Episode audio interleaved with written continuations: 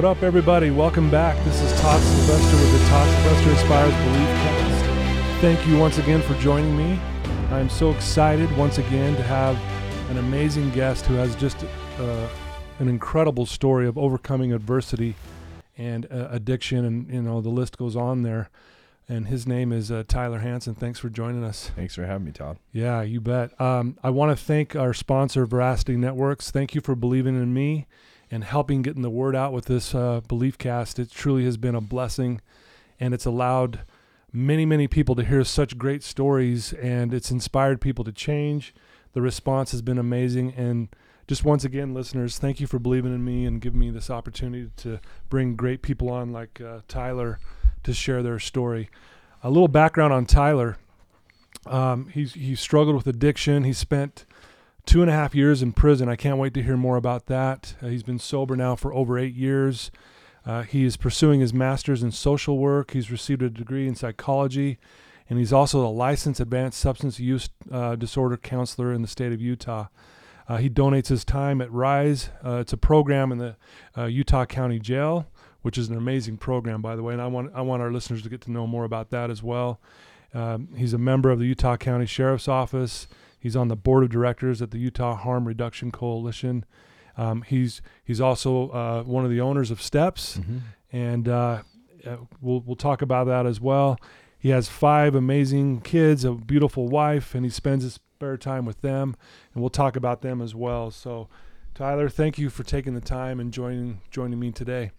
Thanks for having me on, Todd. This is Absolutely, awesome. I yeah. appreciate the opportunity. You betcha. So let's just kind of start off. We there's a lot here, and I can't wait to get into it because I know your story. I've heard it before, and it's it's powerful. And uh, I always admire someone chokes me up. People who have been through so much adversity, but they found their way out of it, and you truly are an inspiration. So thank you um, for that, for just you know being willing to be vulnerable here today. Um, tell us a little bit about growing up and a little bit about your family. So I grew up in um, Orem, Utah, and I have five uh, wonderful brothers and sisters and, and wonderful parents. And uh, my brothers and sisters are all really accomplished athletes. And the reason I know, Todd, I'm a really mediocre athlete is because my brothers and sisters are so good at everything. Right. and uh, we grew up in a really competitive environment. Uh, we played hard, we worked hard. Uh, my dad owned a, a business down there, and he worked hard, and, and we just grew up in a really cool home. But man, we, we grew up and, and we're kind of animals. And Right. So we we we played a lot of sports together. Uh, grew up playing basketball and, and football and baseball and yeah. and uh, it was it was awesome. Where are you in the pecking order? Are so you? I'm the oldest. You're the oldest. Yeah. Okay. Yep. Yeah. So you kind of had to show the way a little bit, right? A little bit, but I it turns out I, I'm the oldest and probably close to being the shortest in the family. So Yeah. yeah, You're like, oh, how did that happen? yeah, Right. exactly. What's going on with that? Yep. So, um, so you were taught, it sounds like, at a young age to work hard Mhm. and to, to kind of that competitive drive that kind of leads to success. Yeah, yeah. We we you know we had a lot of fun and still do to this day. Um, when we all get together, there's a lot of laughs and, and have a really good time. But but man, we were competitive and and we're driven, really driven people. Right. So, um, growing up, did you was there pressure to to be the best? Did you ever feel like, you know, that was something that you were always striving to do, kind of thing, or or or did you kind of just go with the flow of things, or was Uh, there that expectation? I think there was that expectation to be great, and I think um, you know, in high school I was successful, played baseball, um, and you know it's an interesting thing when uh, I had when I had gone to college. I went to college at at uh, at Ricks okay. at the old BYU Idaho, and um, my brother was then a junior and senior in in uh, high school, and became this incredible, incredible athlete. right. And it was a great uh, experience, and he worked really hard and was really talented. And the issue kind of became with me, you know, your beliefs and the, the things you think about yourself. And and I had had I had never thought I could I was gonna measure up. Right. And I think part of that was was height. Part of that was just some stuff I came with. But when my brother started to be really, really successful, I probably had, you know, in Utah County, two thousand people walk up to me on a on a you know daily basis and kind of you know not every day, but Right. but essentially walk up and say, hey, what what happened to you?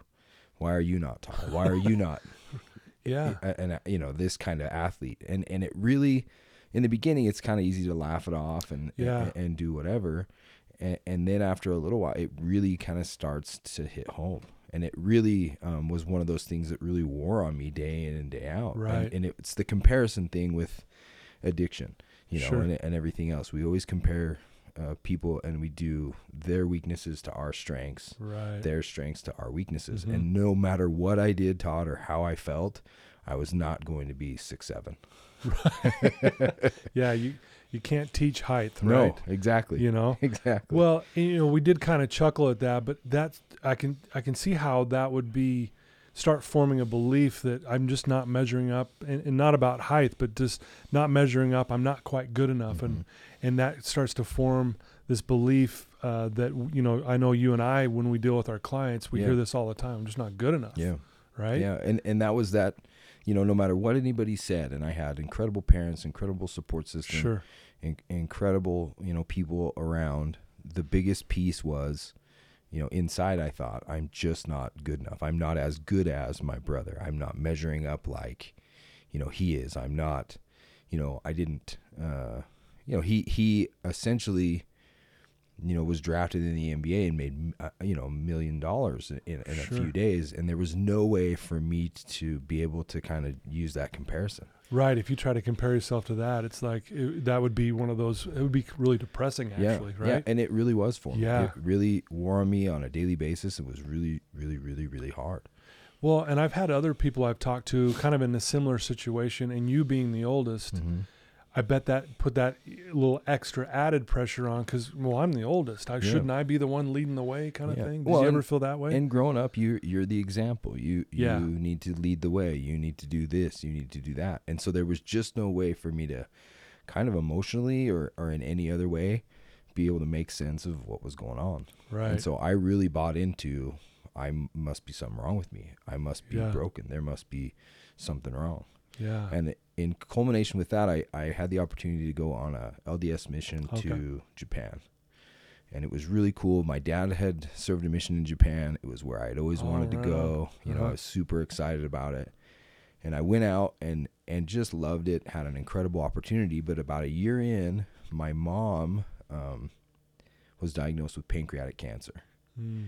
And so I got the phone call of you can come home.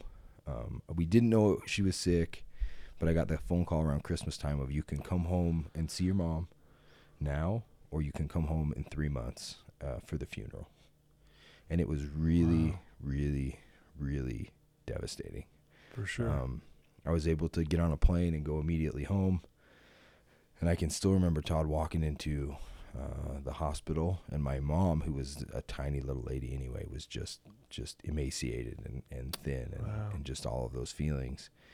And um, she was, you know, and still is. It's hard not to talk about it without getting choked up, but she was, you know, the compass for my family. She was the lifeblood for my family. She was my best friend. She knew every bad thing I'd ever done and loved me in spite of it. And and um, wow. it was really really hard. And so having some conversations with her, I thought I'd stay home and and uh, be there for the funeral. And her last kind of dying wish was that I went back out to Japan and finished my mission. Really. And so, with about, you know, I was only there for about 10 days, turned back around, went back to Japan, and I was there when she passed away. And wow. um, I had this belief at the time, and I'd been raised in such a way that if I had a mustard seed of faith, or if I was willing to do the Yeah. things that people wouldn't do, I would have what people wouldn't have. And so I thought, as ca- part of my bargaining chip with God, Yeah. that if I did this, maybe mom would get better. And and the other part was I fully believed my mom would get better if I did this. I fully believed that I had just enough faith that my mom wouldn't die if I paid this price. Yeah. By going back out Mm-hmm. when you when probably most you know your heart was saying I probably want to be around her. You Yeah. know. Yeah. Wow.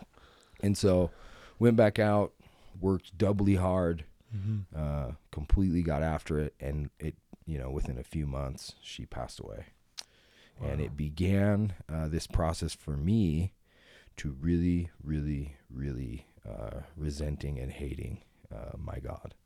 Yeah. And um, yeah. Like why would you do this to me or allow this? Look what I'm doing for you. yeah, Right. Yeah. yeah. And it, it just it just started this this resentment, and it was it was painful. It was hard. Um, you you and I talk with clients all the time. Resentment didn't, probably didn't hurt God, but Right. it just drove me uh, Yeah. mad. Yeah. It really drove me mad, and it it it uh, it forced me to kind of start thinking about everything. Yeah. And so I came home uh, that next year, served my whole mission, had a wonderful mission. And when I came home, I think I also thought, you know, here I paid this price, done this wonderful thing. I'll be just immensely blessed. And I came home and it was super, super hard. And I just couldn't uh, process all the feelings. Um, you know, I had said on my mission, we, I hadn't gone to a therapist. I hadn't talked about anything, you know, and, and what we had done growing up was just double down and work harder. Right. And I think all of the resentments, uh, all of the problems just, just continued. And, Yeah. and there was no place for me to, I didn't know how to go to therapy. I didn't Uh-huh. know how to talk about things. Right. Um, and it just began to kind of boil over. yeah. And so I can still remember I was playing softball with some friends, and I played on some really competitive teams here in Utah. And I think we were, we were in Salt Lake, and we had played like six games on one Saturday, and it was the sixth game.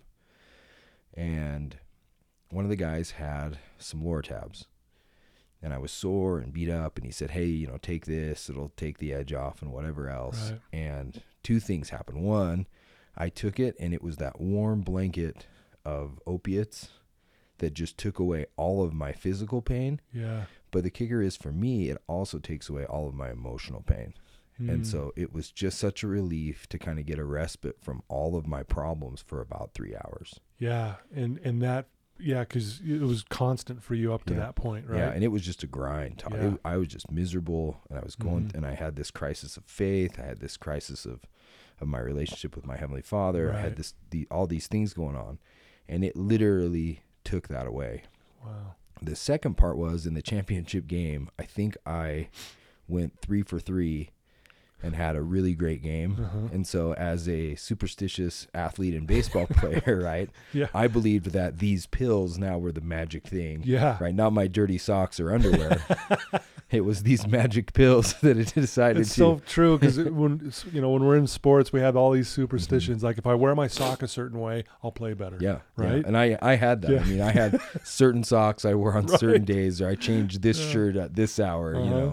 know. and I really believe that these pills Yeah. helped me be Yeah. a better athlete, and it and that started me down this this you know at 28 years of age, started me down this road to addiction. So before then, no no substance abuse, Really no nothing. drinking, no No. nothing at that point. No. Or so you know, it's interesting when you say you know this resentment that was building, and you know resentment breeds rebellion, Yes, and you know I love that. it really truly does Yep. because what we do is we resent God or we resent you know the situation, and what do we do? We rebel hmm against what we know is right. Yeah. Even, and I'm gonna go blow up my life because I resent you. Yes. Right. Yeah. And so many people use drugs at somebody else, Yes. mom or dad. Yeah. Mom and dad Screw don't understand me, so I'm going to get high. Yeah. And it, it it's the most fascinating thing. It doesn't hurt. It hasn't hurt mom and dad one time. right. Yeah. Right. But they they use at people, and you you do the dysfunctional behaviors at someone. Yeah. So so you start taking you know these these So I, opiates. I start taking these. Um, I find it really easy because of my family and because of my brother and because Mhm. of me to walk into any doctor's office and say, "Hey, I'm an athlete. Uh, I got hurt. I need these prescriptions." And it was easy for me to doctor shop throughout Utah County Yeah. and get Loratabs, Percocet, and then that turned to OxyContin. Mm. And OxyContin was, I mean, to this day, an incredible drug. I mean, it is synthetic heroin For sure. that I mean, I just finished uh, a couple of books on the opioid crisis, and Purdue Pharma made these drugs fully Uh-huh. knowing how addictive they were, and uh, it really didn't take many pills for that to be completely a hold of me. wow. And so started using those, and this is about ten years worth of of data and problems, and Sure. and uh, got married. So you're 20 you're uh, you're 28 at this time Mhm. And were you married when you uh, were were taking these when you So, first started taking When I first started, I wasn't. Okay. And in the middle of this, I got married. Got married, okay. She was aware of, of some of the issues going in, but obviously the issues just went, you know, down. Did your family know about like your brothers and sisters? Did they know you were struggling um, with this situation? Probably not in the beginning, but I had stolen some pills from from my brother at some point, and Uh-huh. and, and stolen some pills from my dad and things, and so okay. I'm sure you know they were aware. They'd done an intervention at one point, and I'd gone to gone to treatment and done some, you know, tried to kind of rectify the problems, but it was it was the only way I could rationally solve my own issues. Right. And so it was it was um you know one of these things where I had you know too much access to money, was too charismatic, um and was too just committed to to being high and staying high more than anything else to be Yeah. willing to take feedback from anybody. Right. Yeah. Yeah. Kind of that pride kicks in. Yeah. That ego kicks in. Ego, It's like you know what, I can do this. I'm fine. Yeah. That kind of thing. So, so that obviously led to uh, other behaviors and stuff. And eventually, I'm sure, is this part of the story where it leads into you going to prison? Yeah. So, So let's talk about that. yeah so um ended up being uh i was in i was in Tooele county and running amok and using drugs living out there um and just just doing all this crazy stuff i uh, was out there and and this story was told to me on my sixth day in jail in Tooele County. One of the officers came up to me and he said, "Hey," he said, "Hanson, you're a cool guy." I said, "Thanks." And he said, "But when you're using, you're not cool." Right. And I said, What do you mean? And he said, Well, let me tell you a story you probably don't know. And I said, Okay. And he said, We were out here uh, about six days ago and we pulled you over because you were driving like seven miles an hour uh, down a main road. And he said, um, When we pulled you over, the officer walked up to the car Mm-hmm. to talk to you and you pulled forward a little bit. And I thought, Well, I think I'm funny. So I probably thought I was being funny. Right. And the guy says, That's not funny. Yeah. And he said, So the officer walked up again and you pulled forward a little bit. And so apparently then they called the SWAT team out, surrounded the car, and he said, I'm the officer who cut you out of your seatbelt and dumped you on your head, which gave you the stitches you have on your head. And for the first time, Todd, in six days, Uh-huh. I reached up and realized I had stitches So and no staples idea. in my head. I had no idea. Didn't remember any of it. Wow. And the guy said, You really need to not use drugs. Right. Right? Yeah. Yeah. This said, isn't good. yeah, thanks for the information. yeah. That's- Right. Would have been nice to know. But, he- you know, he was really kind, really nice. But he said, Ty, I should have shot you. He said, if you move a motor vehicle when we're approaching, we're within our rights to shoot you because you can use that vehicle as a weapon. oh yeah. And it was kind of one of those beginning kind of wake up calls. And I was so depressed, thought I was so sad. Um, you know, I, I thought about ending my life in jail. I, I remember tying the socks up. Uh, I got left alone in a cell all alone one night. I remember tying my socks up together, thinking, this is the only way out of this. It's never, I, I'm never going to be able to stop Right. and for some reason I couldn't. Uh, I remember putting them around my neck, and I just couldn't let my legs go. And Yeah. and I'm so grateful for that today. But I remember being at that point of desperation That where low. there was Yeah. no way out of this. Yeah. And so I ended up getting remanded to court uh, back in Utah County, and my uncle happened to be uh, one of the district attorneys there. And I walked into court, and one of my best friend's little brothers was there in court Mm-hmm. as uh, one of the prosecuting attorneys. Oh. Okay. And I remember having the thought, Todd, of, well, my uncle, my uncle's back there, my buddy's here. I'll probably be out of this and be high in like 20 minutes. This is gonna go great. right. And Hmm. I essentially went up, and the, the judge was Judge Samuel McVey, and he's an old Army colonel. And I went up to Judge McVey's court, and I had uh, prosecuting. Uh, I had a attorney there, and um, I can't remember. I was too, still withdrawing and sick, and and didn't wasn't really in my right mind. And essentially, the judge said, as they always do, come to find out, Mr. Hanson, if you continue to do this, we're gonna send you to prison. Right. And I kind of told my attorney in no, uh, you know, unkind words, right? in my infinite wisdom of being sober for 24 hours, Yeah. let's have him send me to prison. Yeah. And I kind of mumbled that through the thing, and the judge heard me and looked at my attorney. And my attorney um, kind of said, This is not a good idea. And the judge said, Mr. Hanson, I forthwith send you to the Utah State Prison. And Todd, I was shocked. Yeah. I was shocked. And they, um, if you go to prison, you have to be cuffed in the back. And so they immediately came up, put me down on the podium, Mm-hmm. cha- put my hands behind my back, cuffed me behind my back, and walked me out of the courtroom into a holding cell. And in the holding cell, I began to ask my fellow inmates if I could appeal this decision to the state of Utah. Did they And it- start laughing at you? yeah, it turns out you cannot appeal Right. that decision. And um, honestly, honestly, Todd, it was the best thing that ever happened to me. mm-hmm. um, I went up there and had the opportunity to do the conquest program, and I had a bunch of incredible therapists, incredible friends, um, and people that showed up for me in my life to say, "Hey, the masks you wear, the person you are, the person you pretended to be, Right. are not real, and you've got to wake up." And had all these incredible experiences, and then I met a couple of people. Um, I got to be kind of like the resident president, the unit coordinator in the prison. And if you're the one guy in prison trying to do the right thing, it's a terrible job and a terrible idea. And I got jumped and beat up and, and I learned a lot about myself. But the one thing I learned, Todd, is for me to be sober and for me to be in a good place, I have to try to do the right thing no Mhm. matter what it is. Right. And if I'm in prison or if I'm here and no matter what I'm doing, I have to try to be as honest and as good a guy as I can possibly be. Right. And so Well, it's real quick, Yeah. when you so you you get sentenced to prison and you're in prison now, are you what's going through your mind? Are you like, man, I need to change my life. I need to be better, or was it still a battle of, you know, as soon as I get out, I'm gonna go probably back what I'm doing. I mean, what was your mindset when you first got there? so the first year you're surrounded with a whole bunch of people that are planning other crimes and I honestly sat there and planned other crimes. Mm. I plan to get out and go this place or rob this person or do this thing.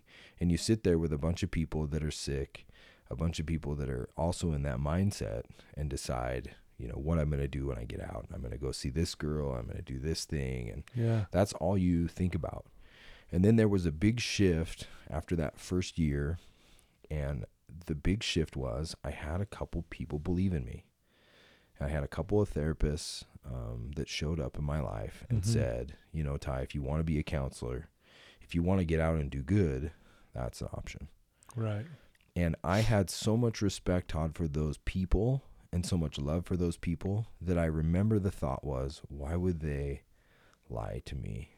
But they must be lying to me because I'm such a piece of crap. Yeah. I'm such a terrible person. Here I am sitting in prison, and these guys are coming and lying to me.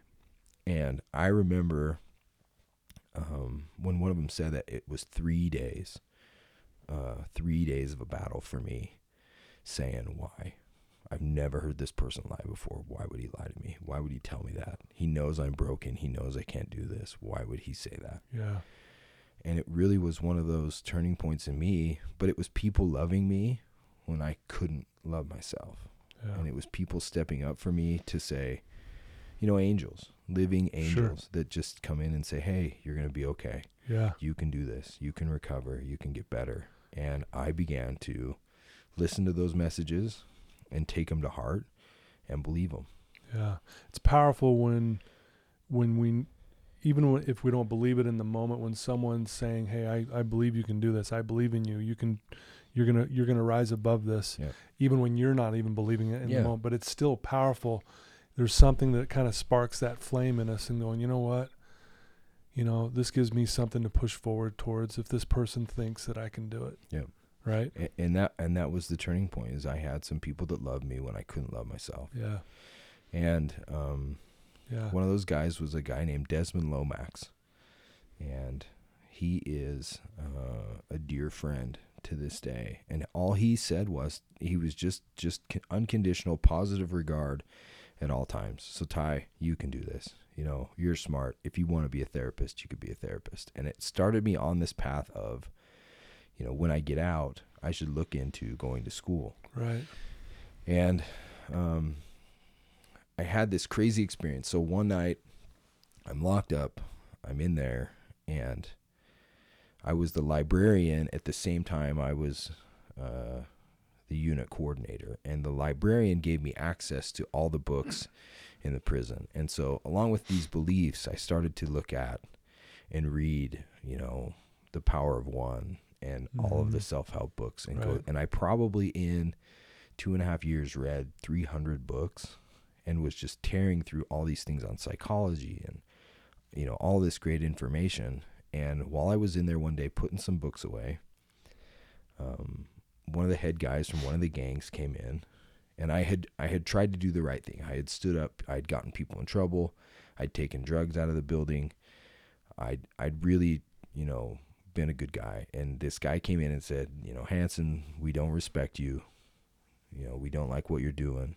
Mm. And uh, you've not been a leader in this community. You've you've essentially you know interrupted our business and caused us a lot of problems, right, and it's not a good thing. sure, And you and I are probably a lot alike, Todd. And I, in that moment, uh, decided to just be uh, Tyler Hanson and say some stuff I shouldn't say. And I told the guy, "You've been here 20 years." Uh-huh. You'll probably be here another 20, right, and I'm not really interested in your opinion. and one of the guards was walking by and heard this interaction. And the guy left. Guy was kind enough to leave. And my my uh, one of the guards that was a friend said, uh, "That was a bad idea. that was a really poor Right. choice. that guy is somebody here in the prison. You're really not. Right, He's been here a long time. He's got a lot of friends, and he said you're gonna get beat up." right. He goes, "That's For confronting for you." him like that, yeah, You should have you should have just backed down, and yeah, you're gonna learn a lesson the hard way. And he said, um, "But I love you, and I care about you. So when this happens, he goes, you can't fight back, because if you do, they win. You'll get more time. You'll be on camera fighting, and you're gonna be here another three years." And he said, "So when this guy comes, just prophetic statement, go down on both knees, put your hand behind your head." and you can go home to your kids. And sure enough, Todd, three days later, these guys come in um, and start punching me in the head from behind. And because of that conversation, I went down on both knees. Um, I took a pretty good beating, and I got to go home to my family. And that's my biggest thing. So ultimately, you won. Yeah, You know what I mean? yeah. Like, uh, unfortunately, you paid a price, but Well, but I, But- I, I, I won in a way that I never thought you win at life. right, And I've been teaching people that same thing kind of ever since. And, and we have these issues all the time in treatment and had another one this week in our treatment center where this guy is going to beat somebody up over a Coke or over somebody told a lie yeah, over some crazy thing. And it's so neat to be able to go in and say, guys, I'm a therapist, I'm a business owner. And today, if I got to take a punch to go home to my little girls, I'm going to take a punch to go home. wow, that's awesome. Very cool. So, so you get to go. You, you leave Mhm. prison, and you know, you're on a new path now. Yeah. You're looking at things differently. How did your family handle all of this? And when you got to get out of prison, what was their response to you being out of there? And my my family, you know, is incredible people, wonderful, wonderful people. Did not deserve to have me probably in the family, and went through. I I put my family through a ton through this process, and still call my dad. Uh, maybe not daily now, maybe monthly, and apologize for some of the things that I did and, and Right. put them through. Um, and he's very kind about it, but they they they struggled, and it's hard to know uh, with the tough there we go. It's hard to know. Um, you know, this was kind of in the tough love era, Sure.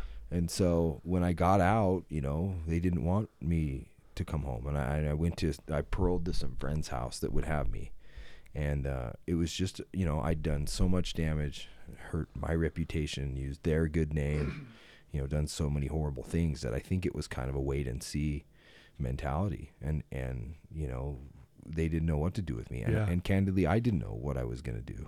Right. And so got out, paroled to some friend's house. Um, remember riding a bike to and from AP&P because I didn't have a license and and had to start over, you know, with with a you know a load of clothes in a laundry basket, and, and Yeah. that was the only thing. And so, um, it was really hard for me to start over on my own, and but I had some good friends that let me come to their house in Grantsville and helped me out and and and started on the path to a life of, of sobriety and recovery and and um I had two things happen. I had a cousin of mine allow me to go work for him at a construction company Uh-huh. doing concrete. And that was a wonderful opportunity to realize that I did not want to do concrete the rest of my life ever. It's hard work, isn't it? yeah, it? was brutal It's brutal. long, hard days in Yeah. the sun, 12 hour days. and my cousin to this day is an animal. I mean, that guy can work like Yeah. nobody else, and he loves it. And I don't uh, love it at all. And so I, I Yeah. put myself in school. And Todd, you'll you'll understand this. It is so easy to do your homework after coming home from a day in 100 degree heat. And uh, I am great at school under those conditions. and also having read about 300 books, Right. knowing how to now not be the dumb jock, but be Yeah. academically, you know, a good student. Sure. I, I excelled in school and graduated and became a, a substance abuse counselor. Yeah, that's awesome. And uh, it's just been Yeah. incredible. Incredible ride, man. Yeah. So, um, you've now been clean. We mentioned in the beginning over eight years, and obviously you're doing some really good things. And I, you know, I had a friend tell me once, um, a, a very famous friend, uh, Simon Sinek. He said, you know, if you master the first steps of AA, Mhm. or excuse me, the first 11 steps of AA, you will drink again. Yeah. If you master step 12, you'll never touch another drop. Yep. And I bring that up, and the reason why is because it's really what you're doing is you are out there now giving back and helping other people Mhm. along the way. Yeah. So talk a little bit about that and how that's strengthened you um, moving forward. I, you know, and, and it's a great point, Todd. I completely agree with that across the board. You know, I've had so many people show up for me when I didn't deserve it and when I couldn't see the forest through the trees and love me when I couldn't love myself. That um, being able to show up for them has been just a life changing thing for me. Right. And I love to, you know, therapy and counseling and everything isn't because I have all the answers Right. it's essentially because I don't, but I want to sit with people in their pain and walk through the pain because I know how wonderful it is on the other side. Yeah.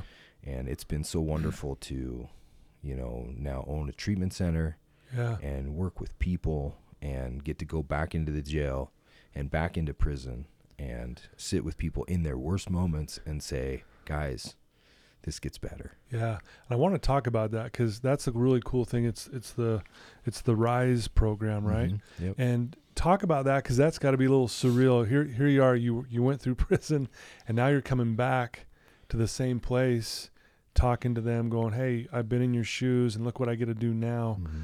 To talk about that experience and how that's you know been you know for you. one of the most horrible sounds and i still have ptsd to this day is is that that gate shutting Oh yeah. and um i really had some tender experiences in jail and prison where if god exists and the savior walks on this earth he is in those doors helping people that are at their worst moments. Yeah. And it's just been wonderful. And, and the Utah County Jail and Utah State Prison have been so kind to let me go back in and share my experiences and be part of people's recovery. And the Rise program really was kind of James Childs and uh, and Sheriff Tracy and uh, a couple other people's brainchilds. And it was we're going to bring back some people that have been through some terrible things and let them meet with with the guys Right. and work on a transition plan for everybody. So Yeah. and especially Utah County Jail, I think years ago, you know, you got out, they let you go right there at the door. You went down to the gas station, you tried to hitch a ride home. It was a bad deal. Yeah, sure. And now having access to sober livings and treatment and Yeah. different resources that people actually need, it's been really nice to be able to go in and say, "Hey, we've got you a bed at this treatment center. We've got you a bed at that treatment center. We're going to get you out. We're going to give you a chance." Yeah. And Put them in a different environment. Yep. Yeah, with some structure Mhm. still and Yeah. that kind of thing. and that was my biggest experience in prison was seeing people I loved go back out and, and come back within a month or a week because they got out and they were under the viaduct and they went on track someplace and there was nobody there for them. They had the 200 bucks that they had when they got out of prison and, and or mom and dad came to pick them up with a bag of meth and, and, and Yeah. a six pack of beer and they didn't know a different life no matter what they wanted to do if you get out and you're homeless and you have to drink to stay warm, you don't have a shot at it. Yeah, you don't have a shot. Wow. Well, so what a what an amazing program, but also a very it feels a very vital need uh, for those uh, people leaving prison, right? Yeah, yeah. And you've seen the prisons done a better job of transitioning people out and giving them access to resources. Um, and and those those programs are vital, Todd, because Mhm. you know, and this is just for me, guys. Prison doesn't help. We we should incarcerate people we're scared of, not people we're mad at. Yeah. and there's good point. nobody in there with drug you know charges that deserves to be locked up with a bunch of people that have the same disease they do Right. we've proven over and over again there's no benefit it, doesn't work it doesn't help um, the only thing we've ever proven that we can cure um, as a society by locking people up together is leprosy Yeah. and that we gave them their own island and hope they died right. and so access to treatment, access to resources, a bed, a therapist, a warm Mhm. hug, Yep. a handshake goes a lot farther than Yeah. any incarceration does. Yeah. Yeah, we hear all the time connections, the opposite of Yeah. addiction. Yeah. And connection is so powerful. Mhm. and and that's what I hear you're doing in that program is you're when they leave they're you're connecting them Yeah. you're connecting them with resources like you said but more importantly with people again who care Yeah. who care about you and I'm like hey you know kind of like how those guys reached out to you and says you know I know you can do this you're going to be successful and you're looking at them going how I don't see that Yeah. but but uh but that initial connection you had there look how what that led to for you Yeah. And and so here here's the you know Desmond Lomax story is he's this Yeah. incredible person. He was this linebacker at BYU. He, he worked for the Utah County Sheriff's Office and went back to school. Got his degree, becomes this incredible human. We crossed paths in the prison. He he would he was not my therapist, but he'd come in and we'd have these little conversations of how do you do this and how do you do that and these leadership things. Um, and then I got out and I would um, I would call him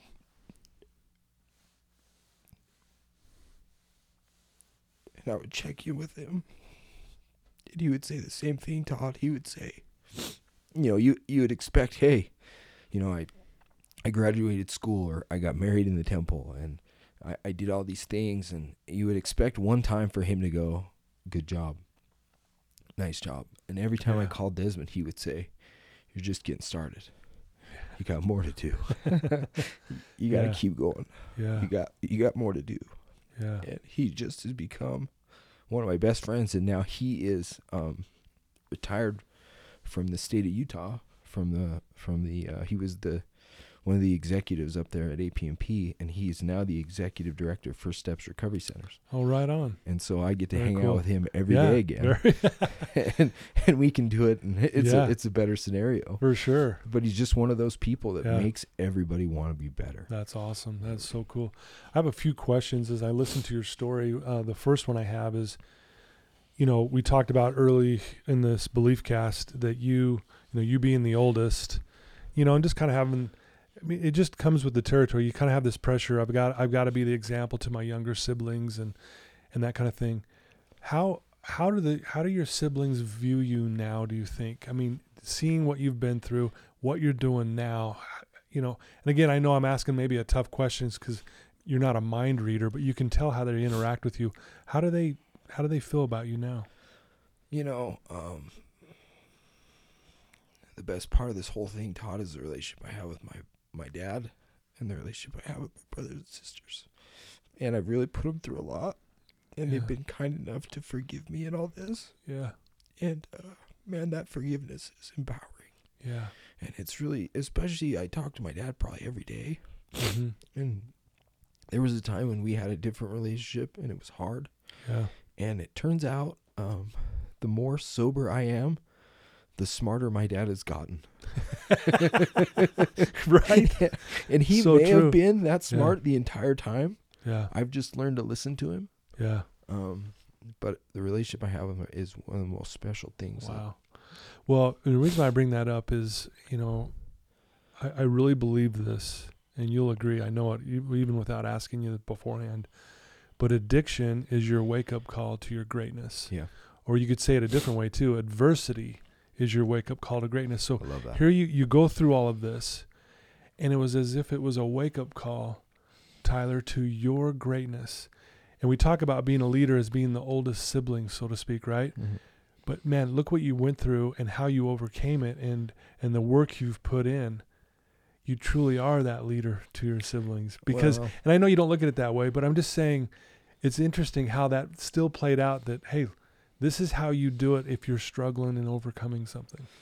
and, I think I'm- that's powerful. I'm not I'm not great and and you know mediocre leader at best and a lot of things Todd but I had a I had a blessing at a young age and in that blessing um you know it's it's you know I I spent a lot of time in the LDS faith being ridden with shame and guilt right. and never going to be good enough and never going to be able to do that and and I've done this and I've done that and I, I can't come back and it was never the case that was simply something that was created in my mind that, that Right. made things worse. In your own mind. and yeah. and I think the reality of it is um you know I had this blessing at a young age and it said you know you'll follow the savior do these good things and you'll have the ability to bless and heal the sick and even that blessing Todd for me I thought okay I'm going to be a doctor right?